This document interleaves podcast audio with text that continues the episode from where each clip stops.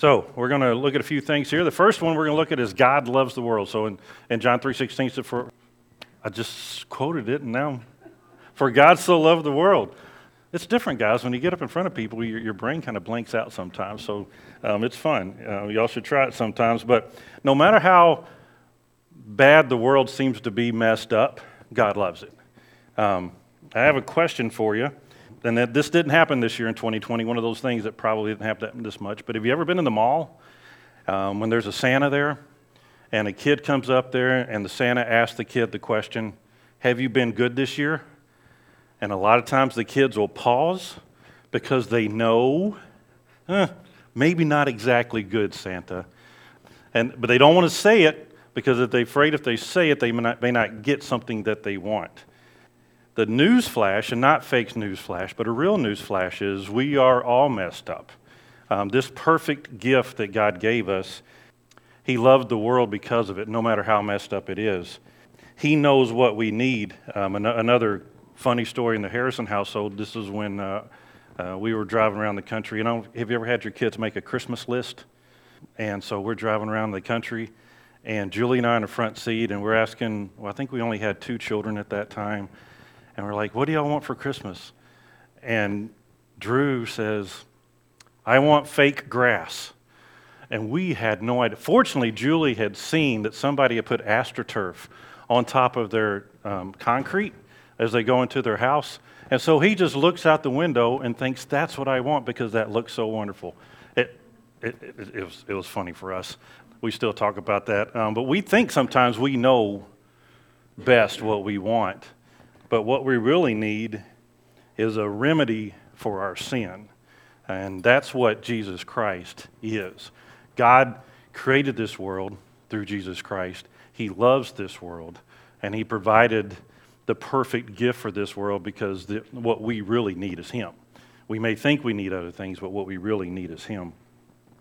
Um, in this giving of Jesus and loving the world, I want to talk a little bit about what that might have looked like. Um, in 2020, I think one thing is for certain a lot of people's traditions that they have at their house, it's going to change. The get togethers aren't happening as much as, they, as we wanted them to. Um, so I don't know if you look back with your kids and your family traditions, and if you look back too, sometimes traditions change whenever there's a change in the family. You bring somebody in new um, people get married and you have the dynamic of a, a, married household trying to do two Christmases. But a lot of things that change traditions as you go along. And another change sometimes, and one of the most difficult ones sometimes, is when somebody in the family uh, uh, passes away that year and you spend that first Christmas without them. And so that, that, that, that fellowship that seems perfect at Christmas and those traditions that seem perfect sometimes get perfect. And for us, that's sometimes that's painful. Um, but I want to kind of talk about what, what it meant when God loved the world and he, he gave us His perfect gift. So, Jesus Christ, who is God, the Holy Spirit, who is God, and God the Father, they've existed together forever in perfect fellowship and perfect union.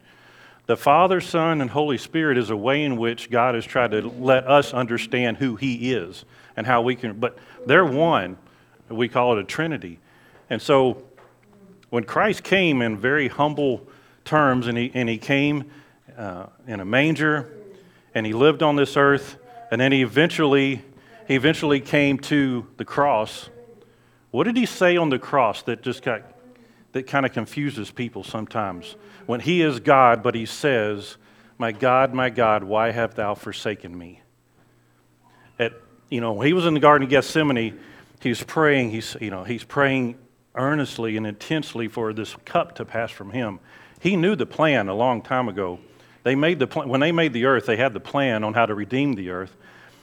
But there was this moment when, when, when, when he knew that that perfect union that had existed forever momentarily and was going to be disrupted because God cannot look upon sin and Christ became sin on the cross for us. So when God loves the world and he gave his son, he broke up a perfect union for a moment so that all the sin and everything that we do wrong that needed a payment could be made. And that's so, so you can think about that in terms of what you might give up to get the perfect Christmas or what you might give up to help somebody else. He gave up the perfect fellowship that existed forever for us. Um, let's, uh, let's turn over and let's read some more scripture here. Um, John 14, 1 through 6 here. Let me turn over here and I'll read this with you. It says, Let not your heart be troubled. You believe in me, you believe in God, believe also in me. In my Father's house are many mansions. If it were not so, I would have told you so. I go to prepare a place for you, and if I go and prepare a place for you, I will come again and receive you to myself, that where I am, there you may be also. And where I go, you know, and the way and the way you, you know. Thomas said to him, Lord, we do not know where you are going. How can we know the way? And this is the verse I really want to call attention to. Verse 6 is Jesus said to him, I am the way, the truth, and the life, and no one comes to the Father except through me. Um, God loves us, and he, and, and he loves the world, and He gave us Jesus. And by giving us Jesus, He gave us a path to Him, He gave us a path to eternal life, He gave us a path to have peace on earth. Um, he is the only way. And, that, and if you have friends, sometimes that's a difficult thing to say nowadays. Um, because you want to love the people that you work with, you want to love the people that you're going to share Christmas dinner with, or you're going to Zoom Christmas, whatever you decide to do. You love them and you don't want to ostracize them. And so the world has really got us thinking that there's many ways to God. God actually loves the world. It says so there in John 3:16 for God so loved the world. Why would God send, or, or, or why would God send anyone to hell? Why would God let anyone go to hell? Well, He provided a path, and He provided a unique path, and that path is Jesus Christ. And so, I'm not, I'm not saying it's easy, because I've been there on airplanes and I've been there on, on, on, different places where you're talking about the many different avenues to Christ and people who profess to be evangelicals. But if you really love someone, in some way or another, through the strength of the Holy Spirit, you have to pronounce to them, well, Jesus really is the only way to some life after this life that we have here on earth. And um, uh,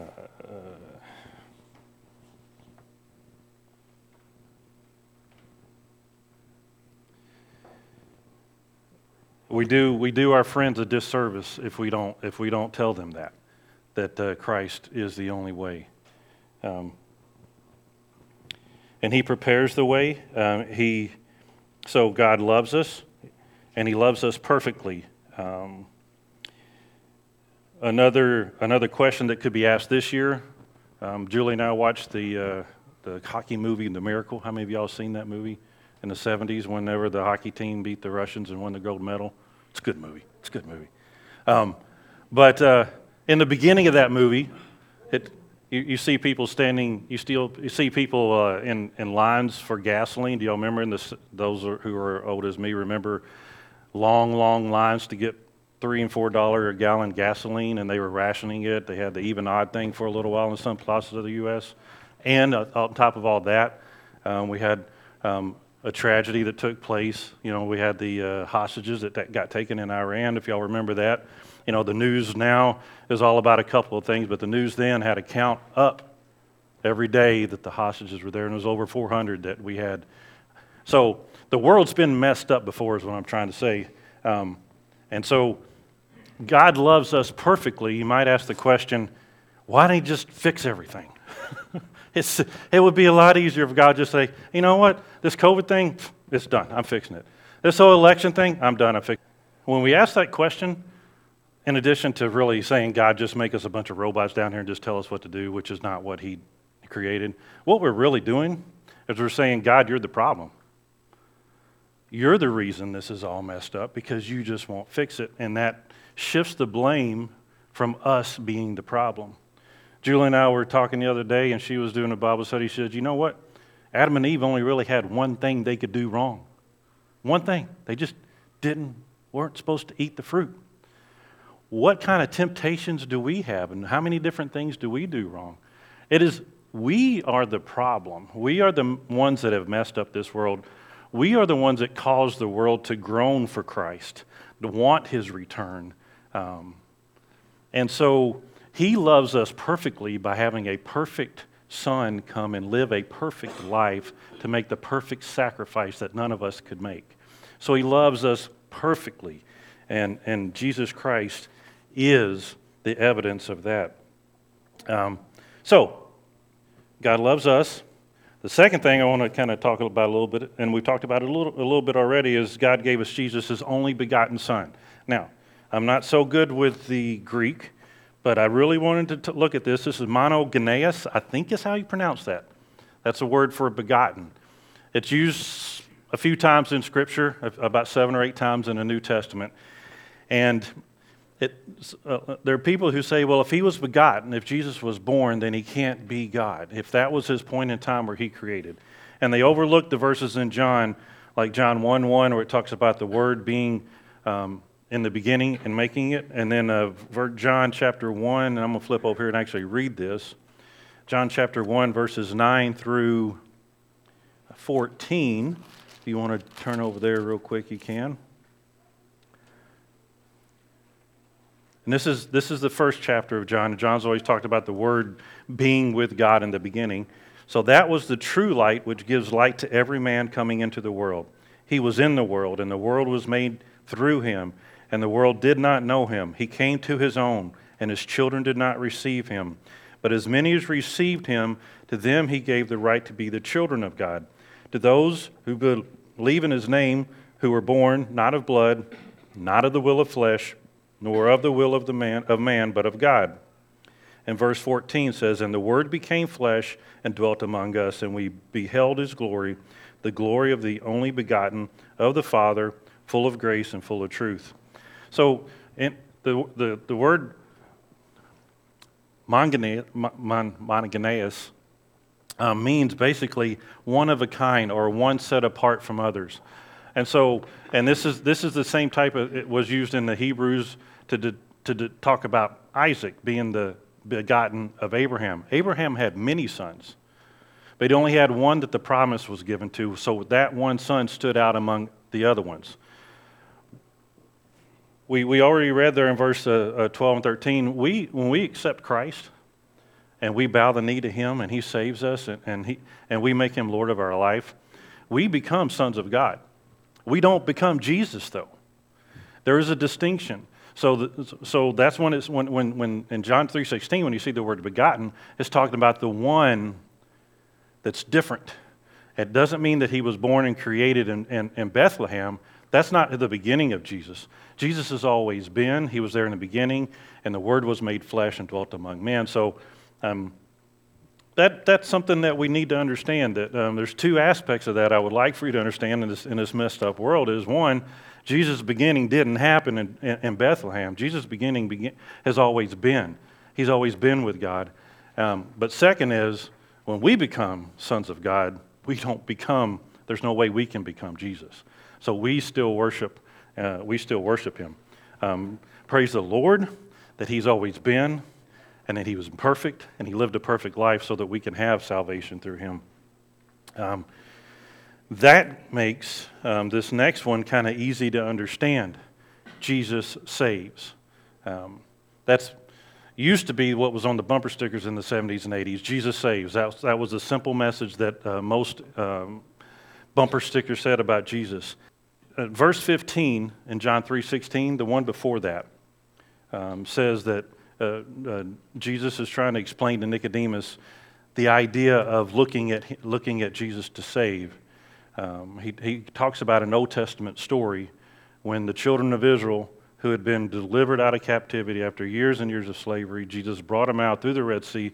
Uh, most of y'all know the story. Many of y'all have seen the movies, but it's you know the story of Jesus, uh, the story of God delivering um, the children of Israel. Moses, they get into on their path.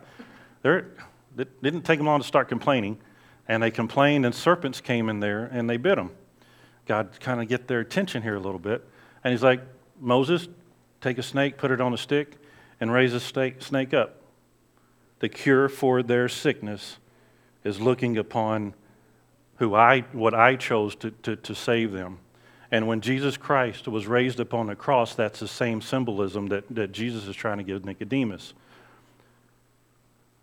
Our sins brought us into a point where we're going to die. And I'm not talking just physical death, I'm talking about eternal separation from Christ. It's a very simple message. If you want, to, if you want eternity, if you want peace on this earth, in here, maybe not on the outside, but if you want peace on the inside, simply look at the one who hung on the tree. It's a very, very simple message that God in John 3:16 and, and that whole chapter of John, he was trying to make it as easy for Nicodemus to understand as possible. So Jesus saves. He's the only one that saves. He's the only one that gives us a path to Christ. We have to bow the knee to the cross, though. We are not robots. He's not going to force a salvation down our throats. He comes to us. The Spirit, the Spirit works in your heart, and, and the only thing we can do is just bow the knee and say, God, I surrender. Um, so, He saves. And, I've, and, and, and the next point of the sermon is God gave Himself on the God gives Himself. Um, so let's look at John 10, 14. We were, we'll flip back over to John 10. Let's look at 14 through 18. It says, I am the good shepherd, and I know my sheep, and am known by my own. As the Father knows me, even so I know the Father, and I lay down my life for the sheep. And other sheep I have which are not of this fold, they, them also I must bring, and they will hear my voice, and they will be one flock and one shepherd. Therefore, my Father loves me because I lay down my life that I may take it up again. No one takes it from me, but I lay it down of myself. I have the power to lay it down, I have the power to take it up again. This command I have received from my Father. The Jews are the ones who wanted Christ on the cross. The Jews didn't take Christ's life. Our sin demanded a payment and that payment was made in Christ. But we did not throw Christ on the cross. He had the plan. He willingly sacrificed his own life. Um, the, it says um, in John 15, 13, you don't have to turn over there right now, but this is, this is one of those simple truths in Scripture. Greater love has no man had for another one than to lay down his life for somebody else. That, that's just that's a principle that's, that's, a, that, that's something that happens whether you're a Christian or whether you're not a Christian. On this earth, you cannot show love for anybody else more than willingly sacrificing your life to save the life of others. We hear a lot of those stories, and, and whenever we're at war, and you know, people jump on grenades. And, and unfortunately, some of the shootings that we've had over the past decade or so, you hear stories about people protecting someone, giving up their own life for somebody else. There is no greater love that you can do for someone, and that's what Christ did for us.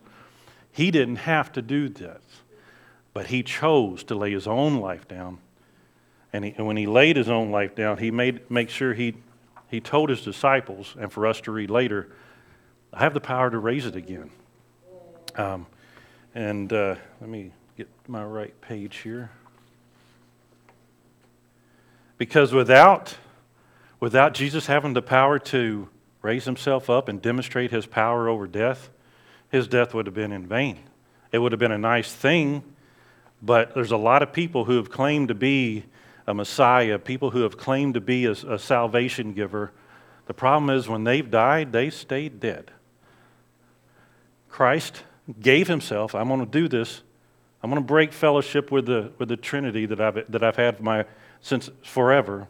I'm going to lay down my life and I'm going to raise it again. I'm going to make this payment and I'm going to have power of sin. So, all of us, if we bow the knee to Him, we accept the perfect gift that He's placed for us, we have salvation.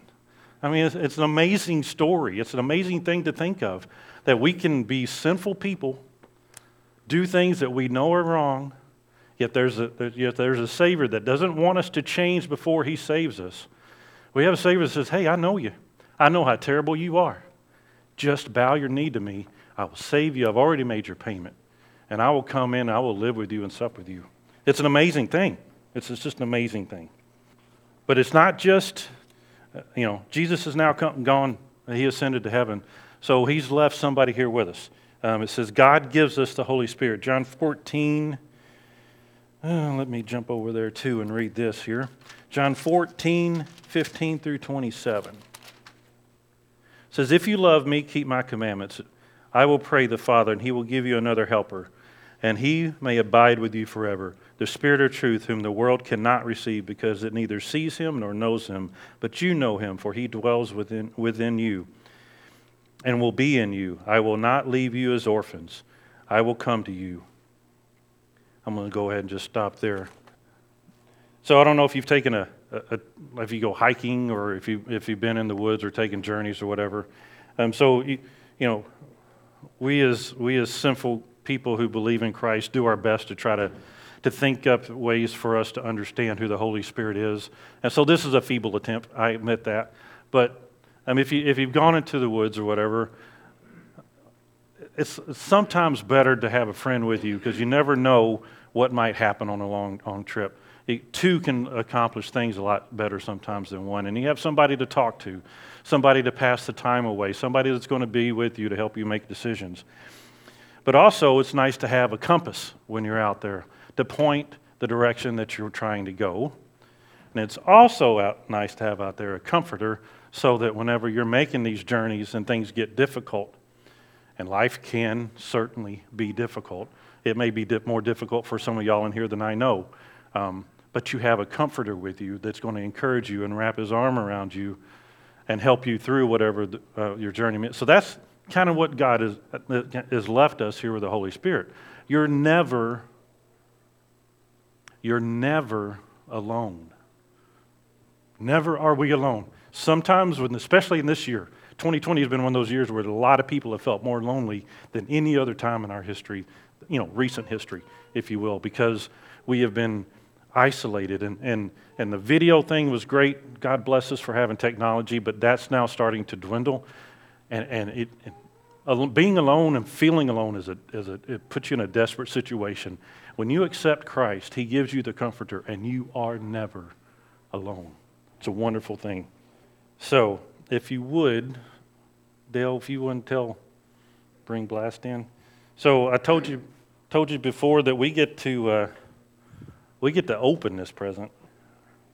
One, one of the blessed things I've learned about our, our pastor is he never does, very seldom does he do anything in, up here without an accent. He, he prays and he studies and he puts a lot of work and effort and prayer so he can tell y'all about Jesus. And so this present is also kind of in this, it's, it's, it's, not by, it's not by chance that this perfect present is also the day we're going to do communion.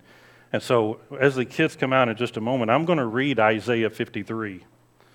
I'm going to try to say this without getting choked up here. Um, and as I read Isaiah 53, Eli, my son's going to come up and he's going to open up this present. And when you, and when you hear the paper being torn, and you see the, the perfect present basically be taken apart. Just take, a, just take a moment back and imagine, or, or let the imagery sink in as to what Christ did for us on the cross. Yes, a humble beginning, but his humble beginning was pointing toward the cross. So, Eli, come on up here and let's open up this present. Let me, let me get my uh, Bible ready to read um, verses 1 through 6. And just to help you a little bit here, like parents sometimes do, this was the hard part, so I'm going to go ahead and clip that for you. So go ahead and open it, buddy. Um, who has believed our report, and to whom has the arm of the Lord been revealed? For he shall grow up before him as a tender plant, as a root out of the ground, and no form or, or comeliness. And when we see him, there shall be beauty. He is despised and rejected by men, a man of sorrows, acquainted with grief. And we hid it, our faces from him. He was despised. We did not esteem him. Surely he was borne our griefs. He carried our sorrows. Yet we esteemed him stricken, smitten by God, and afflicted. But he was wounded for our transgressions, he was bruised for our iniquities. The chastisement for our peace was upon him and by his stripes we were healed. All we like sheep have gone astray. We have turned every one to his own way, and the Lord has laid on him the iniquity of us all. He was oppressed, he was afflicted, yet he opened not his mouth. He was led as a lamb to the slaughter, as a sheep before the shearers is silent. So he opened not his mouth. He was taken from prison and judgment. And who will declare his generation? For he was cut off from the land of the living. For the transgressions of my people he was stricken. Thank you, Eli. You may go sit down, buddy. So we're going to have communion. I was going to do it similar fashion as we've done it in the past, um, over the past few months. And so we're going to do it as with, with, you know, as families, however you want to come up. Uh, take a grape and a cracker, and once we all get seated, um, I'll read a passage out of 1 Corinthians, and we'll, we'll, we'll do this together. So come on.